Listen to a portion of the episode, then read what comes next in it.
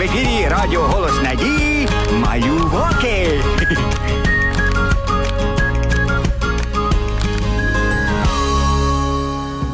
Привіт, друзі! Ой, я вже ледь вас дочекався. Ви знаєте, тут з Гошкою сталася така пригода. Зараз, зараз, я все вам розповім. Але ви спершу скажіть, ви любите жартувати? Сьогоднішня історія нас навчить, що жарти можуть обернутися дуже неприємною справою. А почалося все з того, що Гошка зустрічав ранкове сонечко у гарному настрої. Привіт, друзі! Я сьогодні в такому гарному настрої. Так хочеться подуркувати, посміятися, а може когось мені налякати. А то буде смішно. Як ви вже певно знаєте, цей ведмедик непростий і дуже любить пустувати. І саме сьогодні на біду повз галявинку проходили дітки, які хотіли завітати на гостину до Уляни.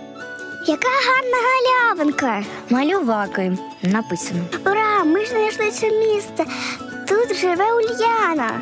Аж раптом з-за паркану на них налетів Гошка, який прикинувся лютим диким звіром. А хто тут прийшов на мою гальовинку? Ага! Я злий страшний ведмідь. Зараз вам тут і смерть. А, рятуйте, рятуйте! Малеча з криком кинулося втікати подалі від страшнючого звіра. Ха-ха-ха, оце смішно, як я їх налякав. Кого б це ще налякати? О, Уляна йде, я придумав. О, допоможіть! Благаю! Ой. Уляна йшла до Гошки, і коли почула крик про допомогу, одразу чим дуж помчалася до нього. Що сталося? Кому допомогти? Ха-ха, оце я тебе налякав. О, Гошко, навіщо ти обманюєш? Я ж повірила тобі і вже хотіла рятувати. Я ж не обманюю Уляну, я жартую. То жарти такі, ти нічого не розумієш. Було не смішно, Гошко. А діточок ти не бачив? Мали до мене в гості прийти. А вони були і втекли, то я їх налякав. Знову Гошко жартуєш. Ох ти й бешкетник. Твої пустощі до добра не доведуть. Уляна чомусь була дуже незадоволена, коли поверталася до будиночку, а Гошка ніяк не міг зрозуміти, чому їй не смішно. Що б то придумати? Над ким би пожартувати? О, я знаю, я прикинуся хворим, нехай Уляна про мене похвилюється. Гошка впав на траву, по-акторськи так розлігся і щосили почав гукати Уляну, аби вона поспішала йому на допомогу. О, Уляну, допоможи! Я зламав лапу, як боляче. Не можу встати. Ой-ой-ой-ой-ой-ой. Гошко, що сталося? Це ти знову жартуєш? Чи справді болить? Треба лікаря, зачекай. Ха, Уляно, надурив я тебе, я вже здоровий. Лікар вилікував мене на відстані, телепатично. А, знову жарти. Все обманюєш. Ну, А що, так жити веселіше, хіба тобі не смішно? А Уляні було не смішно, а навіть сумно, адже її лісовий друг вже не вперше обманув її, ще й і сміявся з того, що вона розхвилювалася. А справжні друзі, як відомо, так не роблять. Тому вона зайшла до будиночку і міцно зачинила за собою двері. Що ж до Гошки, то він так нічого і не зрозумів. Я ще щось придумав, оце буде трюк. Біля дерева стояли сходи. Гошка підсунув їх ближче до дерева і почав залазити по сходах на найвищу сходинку. Він хотів на передніх лапах спуститися по сходах, як акробат. Але десь необережно нахилився, не розрахував свої сили і клубочком покотився по сходах на землю. А коли падав, пошкодив собі задню лапу. Фух, здається, живий. Це добре. А то я думав, що вже все. Як би то встати? Ух, Ану, спробую. О, О, як боляче. Уляно! Уляно! Допоможи, будь ласка. Гошка спробував підвестися, але раптом він відчув, що сильно заболіла лапа. Сам би він не зміг встати і почав гукати Уляну, проте з будиночка ніхто не виходив. Він знову і знову гукав, але Уляна не спішила йому на допомогу. Уляно! Уляно, ти чуєш, я впав!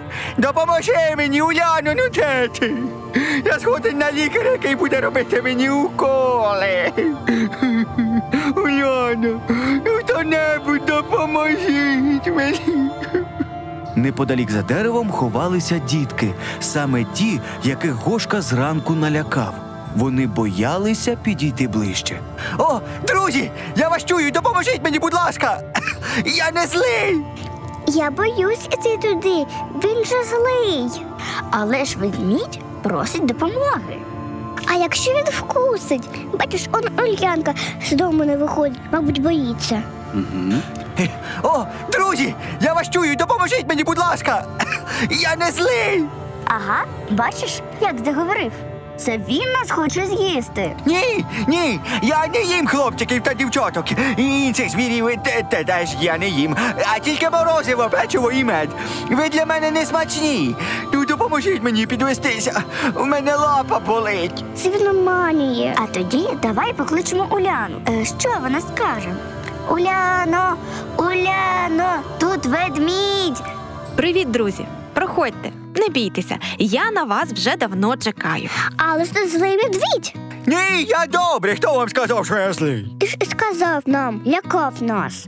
Та то я жартував. Я ж я скажу, що не їм дівчаток та хлопчаток. Бачиш, Гошко, після обману вже не вірять і правді. Що сталося? Я впав і не можу підвестися. Я кликав, кликав на допомогу, а мені ніхто не вірить. Зараз ми приведемо лікаря. Я згодний на лікаря. Я не буду більше обманювати. Вибачте мене. Так, це добре рішення, бо неправда небезпечна. Ось потихеньку підіймайся, обережніше, сідай тут на скриню і давайте разом пригадаємо біблійну історію про те, як деякі люди хотіли всіх обманути. Давайте. Одному місці жили чоловік на ім'я Ананія та жінка Сапфіра. Вони продали свій дім і все, що було в будинку.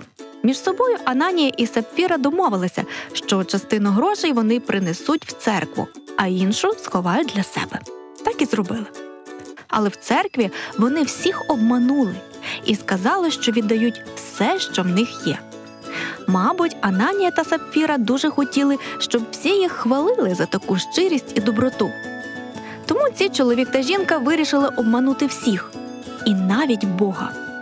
Ананія та Сапфіра гадали, що ніхто не дізнається про їхню таємницю. Та вони забули, що Господь бачить все. Він знав, що це подружжя обмануло всіх. Богу не треба було, щоб вони все віддавали. Бог хотів, аби Ананія та Сапфіра були чесними. Тому він їх і покарав. Тому що неправда небезпечна. Господь не хоче, щоб ми когось обманювали. Бог заповів: кажіть правду один одному. Так, тепер я знаю, що не можна обманювати, бо потім ніхто не повірить, навіть коли кажеш правду. Це так, Гошко. Від неправди всім не весело. Коли людина обманює, то потім їй не повірять, коли вона буде говорити правду.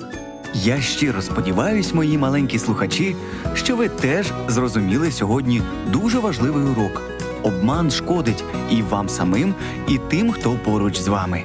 Навіть якщо це безневинний жарт, потім він може обернутися злом проти вас. Але я впевнений, що ви розумнички і зробите правильні висновки. Що ж, до наступної зустрічі, мої любителі лісових історій.